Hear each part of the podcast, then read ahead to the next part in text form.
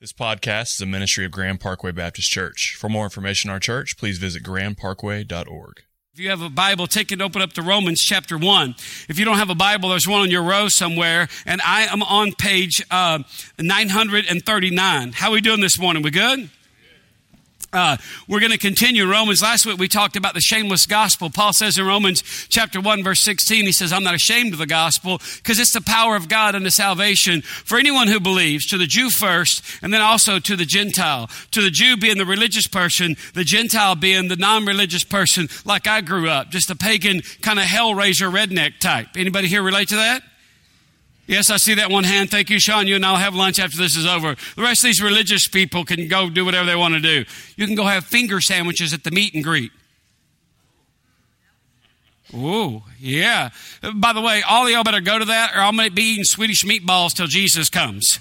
Uh, there's enough of them back there. Uh, I want to talk to you today about why the seasons change. Why the seasons change. I don't know if you know it or not, but a week ago it was like 92 degrees here. And then Friday morning, I don't know where you were, but when you walked out Friday morning, whoo, I walked out and I stood in my driveway like a child standing in sunshine for the first time. I was like, because it was 47 degrees.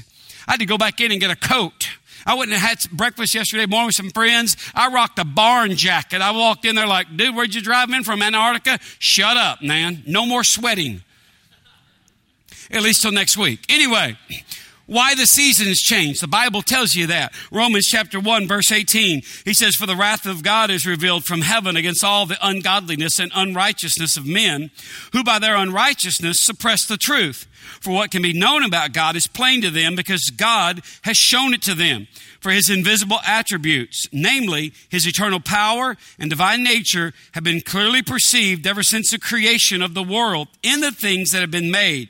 So they're without excuse. For although they knew God, they did not honor him as God or give thanks to him, but they became futile in their thinking, and their foolish hearts were darkened. Claiming to be wise, they became fools, and exchanged the glory of the immortal God for images resembling mortal man, and birds, and animals, and reptiles. Therefore, God gave them up in the lust of their hearts to impurity, to the dishonoring of their bodies among themselves, because they exchanged the truth of God for a lie, and worshiped and served the creature rather than the Creator, who is blessed forever. Amen.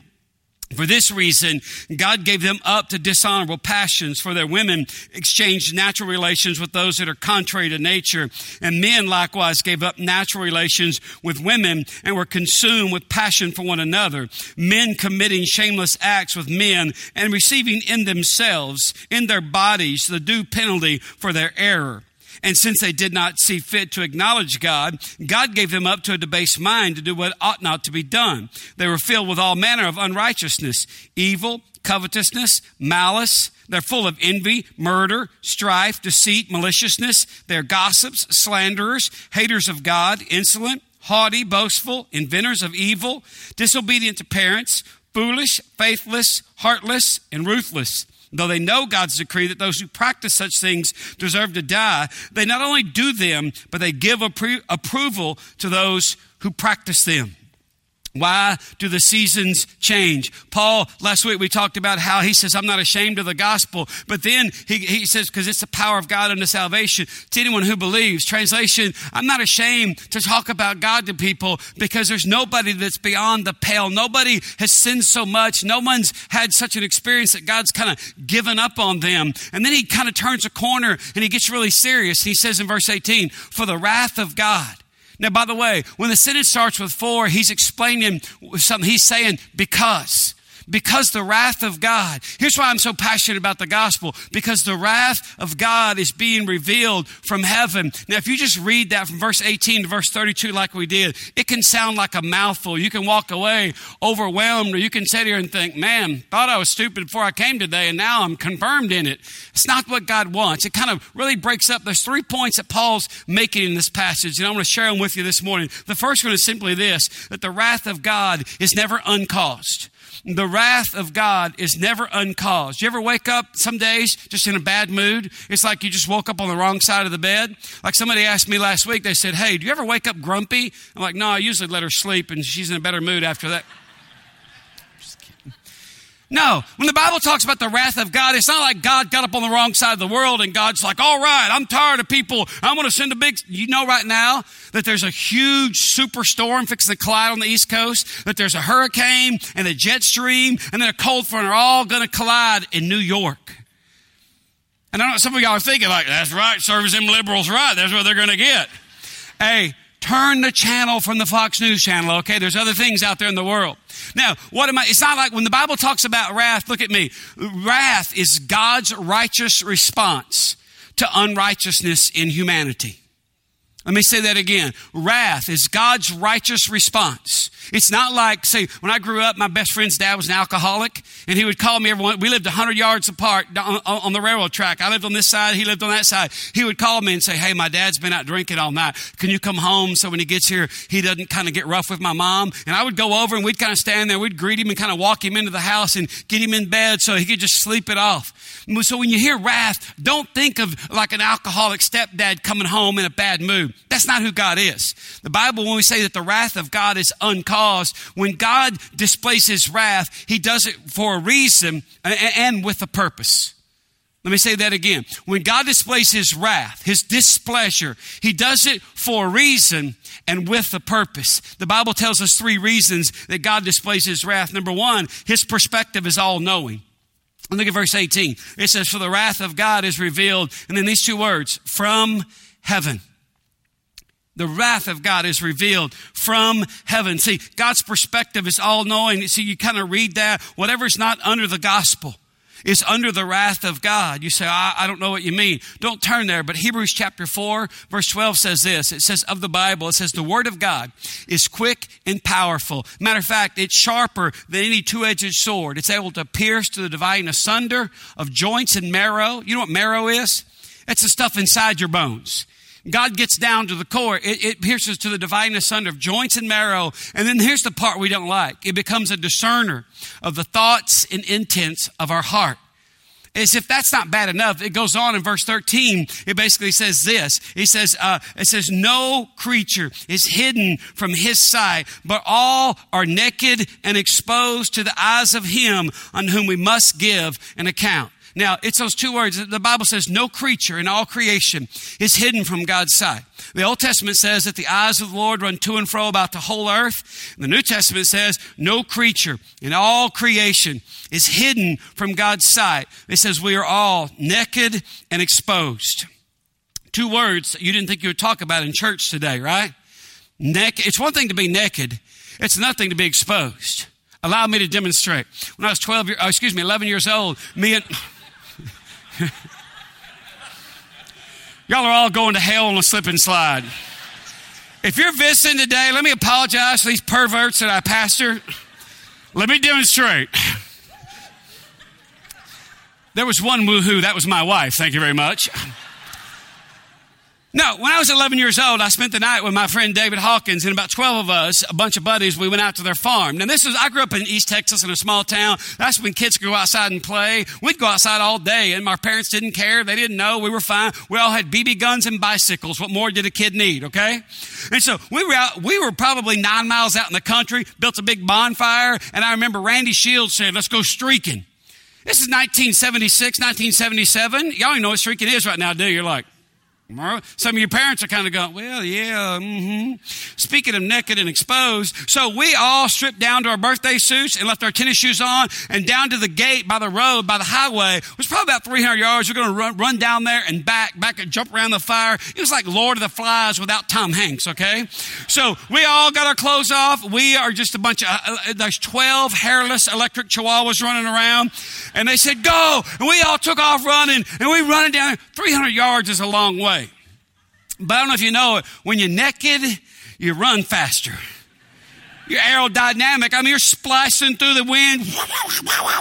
And we get down there, but 300 yards is a long way. Here's how you know it's a long way. We got there, you had to run, touch the gate, turned around, we start back. And about the time we start back, someone slows down on the highway and turns in. It's Philip Hawkins, Mr. David Hawkins' dad. It's one thing to be naked, it's another thing to be exposed. He pulled that black Ford pickup in, he started up that road, and 12 little boys just scattered like roaches with the light coming on. as naked as the day we came into the world. Nothing on but tennis shoes, running everywhere. And no one was standing out in front of the truck going, we're nude and we're proud. Hello, Mr. Mr. Hawkins smoked a pipe. And I remember that because I remember thinking, this distinguished man's not going to be happy with us. And he pulled the truck up and he got out and he goes, You boys, come on out of them woods. You're in no condition to be in the woods. I'm good. What do you want? Well, it's my farm. I should be asking the questions. What are you doing running around naked on my farm? I never forget. I, by the way, I've not been streaking since. The Bible says that all every creature in creation, that's all of us, before God is naked and exposed. Why do I tell you that? See, the wrath of God is never uncaused. God displays his wrath for a reason. His perspective is all knowing. He knows everything. It's like you, you where are you going to hide? There's nowhere to go. Second thing the Bible tells us when, when he talks about the wrath of God is never uncaused, the opposite of faith is unrighteousness. Let's think a little bit this morning, okay? Can you think a little bit? You got three minutes, two minutes of thinking in you? Maybe. Go ahead. Look at what he says. He says, The wrath of God is revealed from heaven against all ungodliness and unrighteousness of men. Look at the next phrase who by their unrighteousness suppress the truth. That's the part. That's why I say that the opposite of faith is not works, it's unrighteousness. Remember last week, Paul said, I'm not ashamed of the gospel. It's the power of God unto salvation to anyone who believes, to the Jew first, but also to the Greek or to the Gentile, to the unbelieving person, to the religious and the non religious person. And then he says this For in it, in the gospel, the righteousness of God is displayed, is demonstrated. It's made obvious for everybody. So, and he says the right, this gospel comes from faith for faith. See, the righteousness of God is intended, the gospel is intended to, to, to, to cause you and I to get right with God and, and, to live righteous lives. So, see, the opposite of faith is not works. The opposite of faith is unrighteousness. And here's the, here's the part that makes God angry about that. There's no other word to say. Makes God wrath. Here's where the wrath of God, why the wrath of God is being revealed or poured out from heaven, from a God's eye view of the world who sees everything. Here's why. It's because people people act unrighteously because they want to suppress the truth. That word suppress means to hold down. You say, I, I, uh, you maybe, you kind of like, I, I, I don't get it. Let me ask this question. Have, did any of y'all watch any of the presidential debates? At any point, did you want to just reach through your TV and choke one or both of those people? Are you like, just somebody tell us the truth? Because after the debates, I don't really watch the debate. I watch afterwards and they have a thing called the fact checker. You know that? Yeah, because we got to like get every little morsel and, and, and, extrapolate it and get down to the truth. Why? Because human nature is to suppress the truth. Look at me. Don't miss this. Why, why does that make God so angry? Why does God care? Because Jesus said in John chapter 8, when he comes into the world, he came and he said, Hey, you'll know the truth, and the truth will set you free. God doesn't want you to live in suppression, He wants you to live in freedom. The third reason for the wrath of God, the Bible tells us, is just what about the guy in Africa? You're like, what? Say, what? What? What? Oh, yeah. Look at verse 19, Romans chapter 1. It says, What can be known about God is plain to them. Now, by the way, the wrath of God's being revealed against all the ungodliness and unrighteousness of men who by their unrighteousness suppress the truth. Verse 19, for what can be known about God is plain to them because God has shown it to them for his invisible attributes, namely his eternal power and divine nature, have been clearly perceived ever since the creation of the world in the things that have been made. So they are without excuse. Every once in a while, you'll get in a spiritual discussion with somebody and they'll say, Oh, yeah, well, what about the guy in Africa who never hears, who's never heard the gospel, who's never had anybody preach to him? This is where the Bible speaks to that basically what the Bible says in, in, no uncertain terms. It talks about two things you need to understand this morning. Number one, general revelation. General revelation. When the Bible talks about general revelation, he's talking about in creation. That's what he says in verse 19 and 20. He says, So, what, what can be known about God is obvious because God has made it obvious through what has been made. In other words, general revelation, it, it points out God's existence. You can't look and see some things in creation and not believe that there's a God. You can't just kind of uh, because uh, uh, the Bible says, hey, what may be known about God is obvious because God has made it obvious. Now, by the way, let me just answer the question to the sermon. Why do the seasons change? Because God wants all of you to realize that not only that He is, but that you are created for a relationship with Him. It's not enough to say, well, there is a God.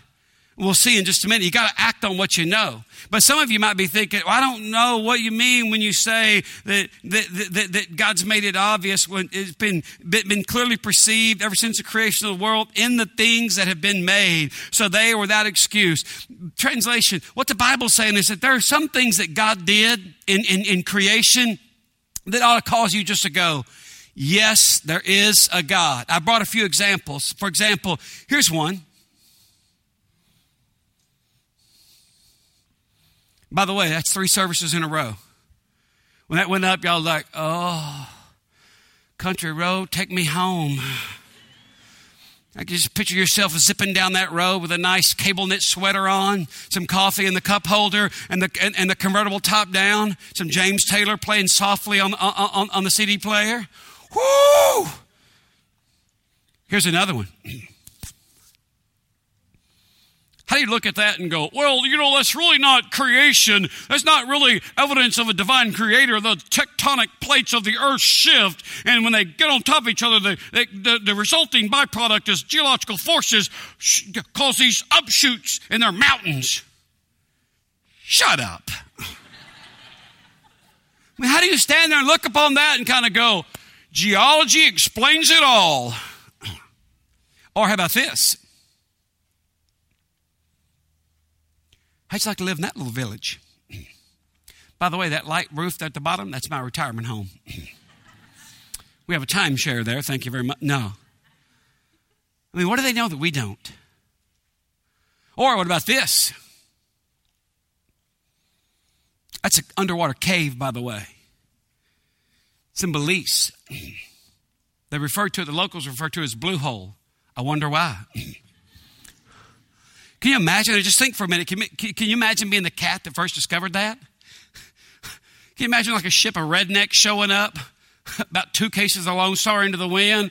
Hey, Billy Bob, come here and take your pants off. We're going to tie a rope around you. I want you to jump in there and see what's down there. I'm not going down there. And then the guy on the bow of the ship, all right, we're going to do rock, paper, scissors. Rock, paper, scissors, shoot. All right, take your pants off. You're in. Can you imagine the guy, that first person to go down there and plumb the depths of that, what he came back and what language he used to describe what he saw? See, this is what Paul means when he says what may be known about God is obvious, because God has made it obvious. If God doesn't want to be known, why does he make things like this in nature? You're like, still unconvinced. Got some rednecks in here. I can feel you in the room. I ain't going nothing like that. Bunch of police, bunch of commies. I'll tell you what. How about this? What about that?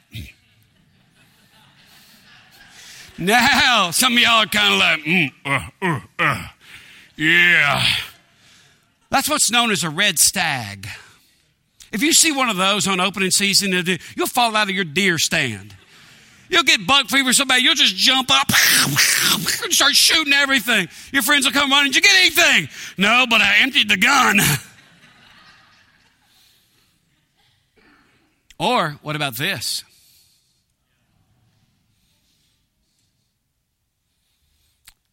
We were in the rainforest in Costa Rica. Myself and Michael Elder and Bart Carty, our missionary over there, and we're carrying PVC pipe up the side of a wet mountain covered with clay, holding on, looking down, thinking, if I fall, my wife's getting insurance money. and I'm talking to one of the Indian, one of the Guaymi Indians, and I'd ask him through the interpreter, I said, How do y'all know when there's a God?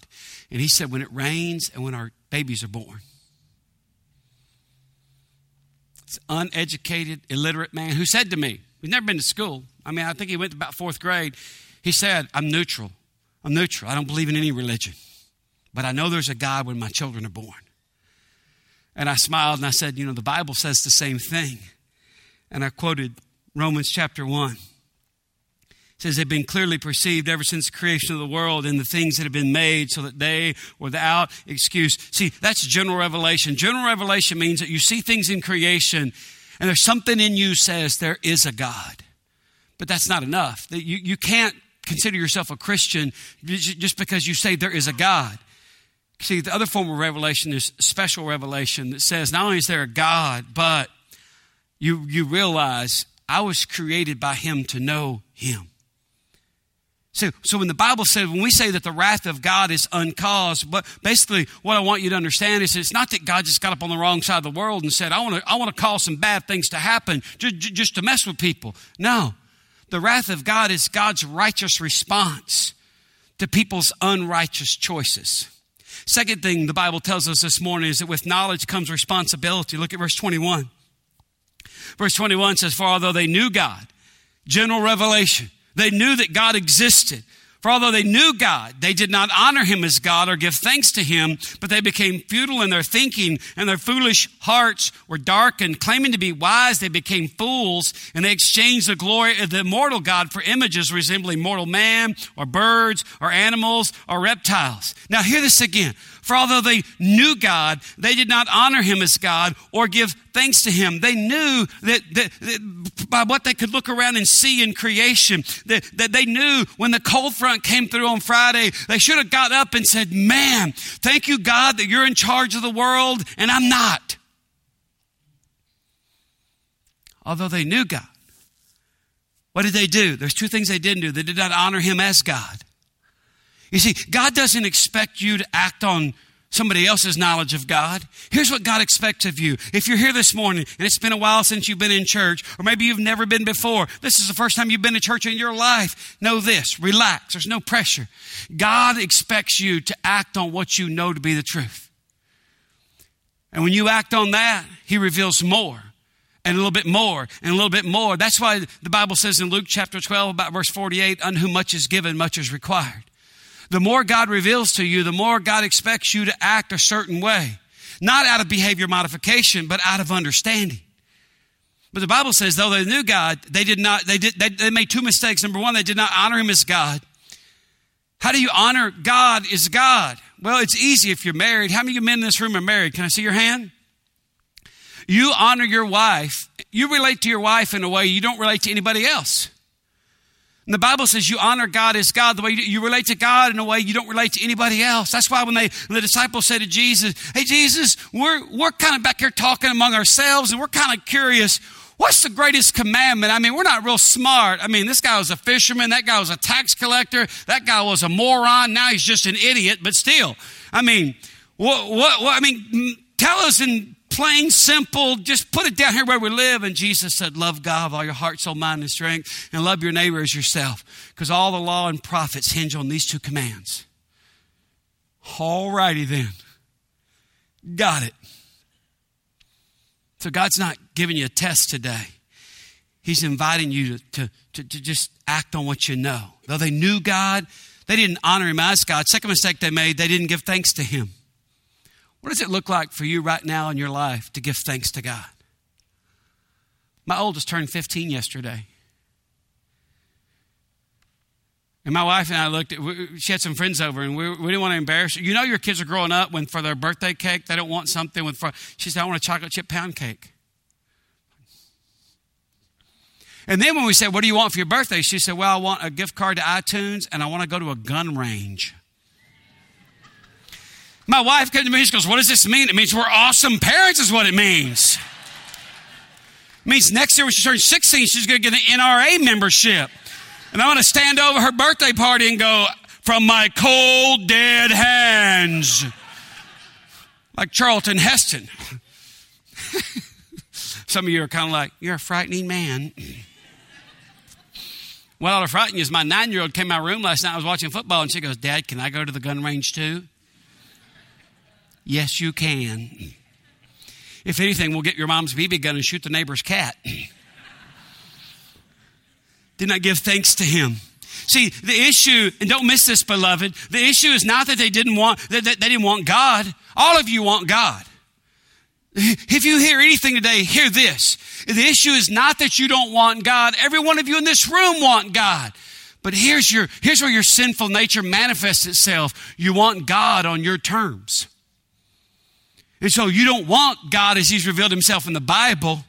That's why the first exchange they made, eh, eh, eh, which brings us to the last point. Notice the exchange rate. When you go to another country, you, you got to change usually currency at the airport. They have a currency exchange, and the exchange rate varies and fluctuates. And the exchange rate, it starts off bad, and it just goes from bad to worse. The Bible says it like this. Look right there. So you don't think I'm making it up. Verse 23. And they claimed to be wise and they became fools because they said, We're smarter than God. And the Bible says they became fools and they exchanged the glory of the immortal God for images resembling mortal man and birds and animals and reptiles. Bad idea.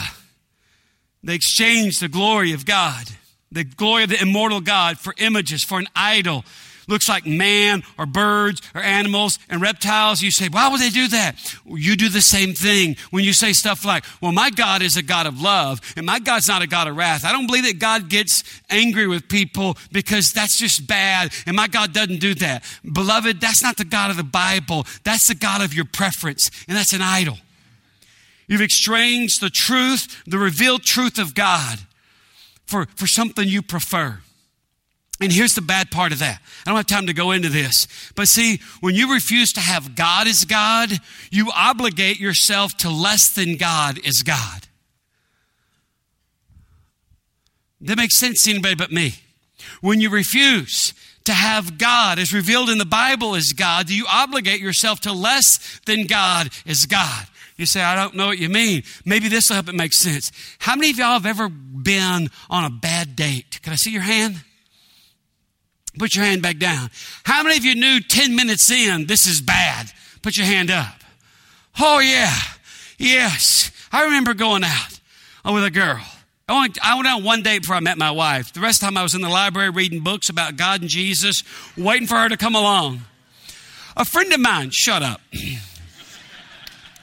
a friend of mine set me up with a girl who's like the third runner up in the Miss Texas pageant. He's like, dude, she is gorgeous and she wants to go out with you. Okay, sure. 10 minutes in, I was praying Jesus would come back. So I would not have to listen to her talk anymore. I was just like, eh, eh, and, and we put Vaseline on our teeth so our lips don't stick to our teeth. And I thought, and I put a gun in my mouth so I don't have to listen to you talk anymore. Now, well, eh, went on forever. How, take that feeling, and can you imagine being married to that person? Yeah. See, when you refuse to have God as God, you obligate yourself to less than God as God. I was in college, a friend of mine got married. When his honeymoon came back, we all, because when you're single, you think marriage fixes everything. Some of you single people think, when I get married, it's going to be all better. No, it's not. You're going to be two ticks and no dog. My friend came back. We said, How was it? He goes, It's horrible. I said, What? He goes, Our first night. They'd been married maybe nine hours. They're on their honeymoon. He just comes out splashing on aqua velva. He's ready to go. And she's laying in bed, staring at the ceiling. And he goes, Babe, what's wrong? She goes, I just made the biggest mistake of my life.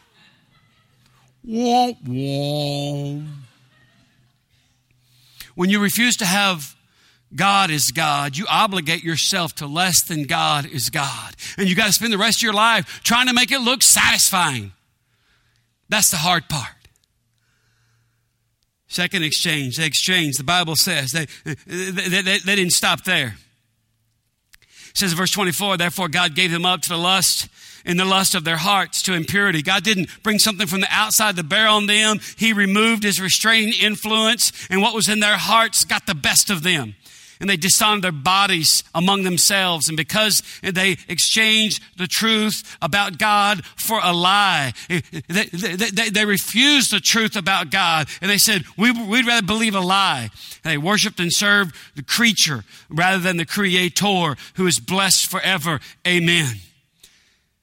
And as if that wasn't bad enough, Verse 26 says, For this reason, God gave them up to dishonorable passions, for their women exchanged natural relations for those that are contrary to nature. And men likewise gave up natural relations with women and were consumed with passion for one another. Men committing shameless acts with men and receiving in themselves a due penalty for their error. Now, we in the church can get all lathered up about what is unnatural, but before we talk about what is unnatural, let me just say this. It is natural for a man to marry a woman and want to have relations with that woman. Ladies, that's why your husband got married. I won't say it like I said at the 915 service because your kids are in here. But men get married to a woman because they want to have married relations with that woman. Some of you men are kind of like, keep going. We'll put another 20 in the box. You say it one more time. And by the same token, men, your wife got married because she wants to be intimate with you. And that's hard to do if you're a jerk all day and come home at night and insist that you get your needs met. You okay, ladies? Is that an amen? Preach, wave offering. Yeah. You can't come home and play the, oh, well, you know, I'll tell you what, oh. I, I, can't tell you how many times I sit down with people in marriage counsel. They go, well, you know, my husband's, you know, addicted to pornography or whatever. And he just kind of, and I ask, tell me what your intimate life is like. Well, we really don't do that much anymore. So I just slide a piece of paper across the desk. And, hey, write down a list of all the women your husband can't have sex with. If you're not going to have sex with him. No, I'm not saying, uh-uh, uh-uh, don't pull away from me. I'm not saying it's your fault, ladies. If your husband goes off and does something stupid, that ain't your fault. I'm saying it's natural for married people to do married things. Hello? I wish I could see your faces. You were like, okay, we got it. Please, for the love of God, move on. Because my kids freak out. I can't even kiss my wife. My kids literally fall on the floor. Ah! Like what? Oh gosh, oh gosh. Be 20 years in January. I still enjoy kissing my wife. Okay? And, and, and then last year, they start clapping. I said, Don't clap. You're supposed to be married for 20 years. That's why you got married in the first place. That's natural. It's unnatural to get married and then and then it fall apart. Now, some of you you got divorced, wasn't your fault. You're partnering off the deep end. Some of you, it was your fault. The beautiful thing is you're forgiven by God. Learn from it and be different in your next marriage. But hey, let, us just, we get all lathered at what's unnatural. Yeah, get them homosexuals. What about you heterosexuals? Oh, he called us a name. Have I said enough about that? yes, move on, please. Now, it's not natural for a man to be with a man. Not natural for a woman to be with a woman. I don't care what they vote on in Washington. I don't care what they say in the presidential election. Well, you know, they're, going to bring it out. You know, around same sex marriage, you know what? The Bible says it's not natural. I had a conversation with two men who are trying to adopt a son. They said, Would you pray for us that we'd be able to adopt a son? And I said, No, I won't. Not because I don't like you and I'm not going to call you names or anything. It's just, if this is so okay, why can y'all not have kids? Well, why do you think we can't have kids? Because it's not natural. And by the way, all of you know somebody. Somebody come up to me after they said, "Well, you know, what about somebody if like a really famous Christian came out as a gay? Well, you know, they, do gay Christians go to heaven?" Hey, gay Christian is an oxymoron. It's like jumbo shrimp.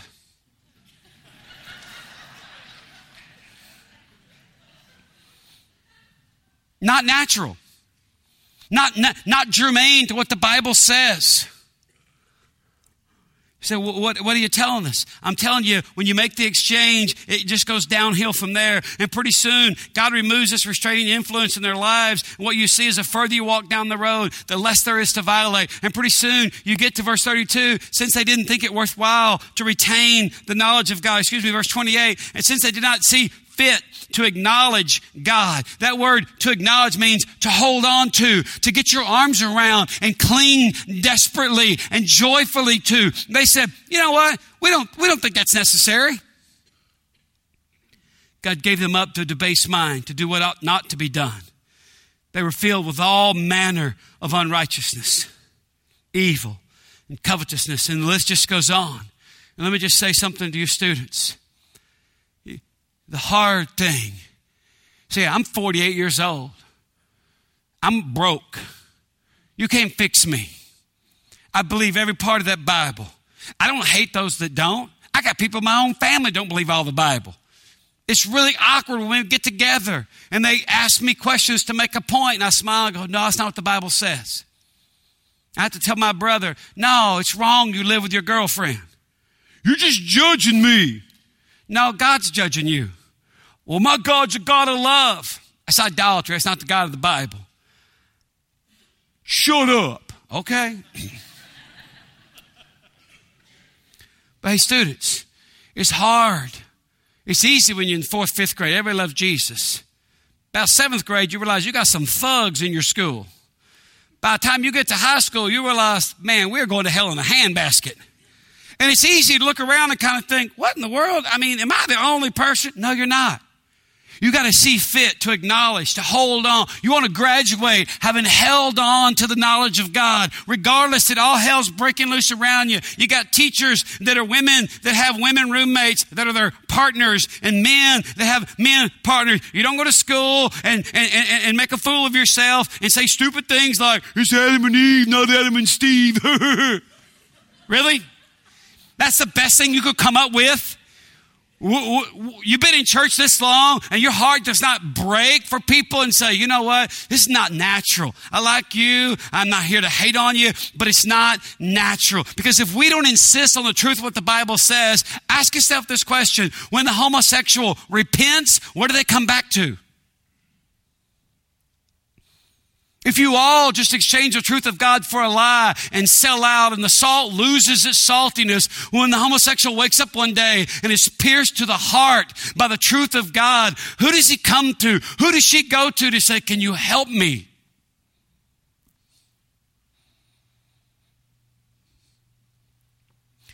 That's why Paul says, Hey, by the way, I'm not ashamed of the gospel.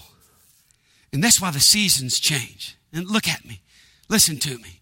The seasons change because God wants everybody, gay, straight, natural, unnatural, to know that not only He, that there is a God, but they were created by this God to know this God and have a relationship with Him and live according to His Word, which is not limitation, but it's freedom. Which is why Jesus said, You'll know the truth, and the truth will set you. What if that's the heart of God all along? Is that you and I'd be free? Not a bunch of self righteous, opinionated people go around sticking your finger down people's face, but just free people. Just free, winsome, liberated people that by nature are wretches and should be burning in hell, me at the top of the list. But God, who's rich in mercy, made me alive, revealed himself. If you're here today and you're like, man, I'm not, I'm not into all this, relax, we're done. But know this before we're done that the seasons change and leaves turn red. They used to be green because God wants you to look around and be reminded that there's a God and you can know Him. He's not hiding. What made me note about God is obvious because God has made it obvious.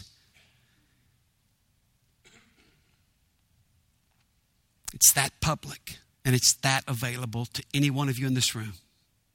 Stand to your feet if you would. Hold your hands out and speak a blessing over you.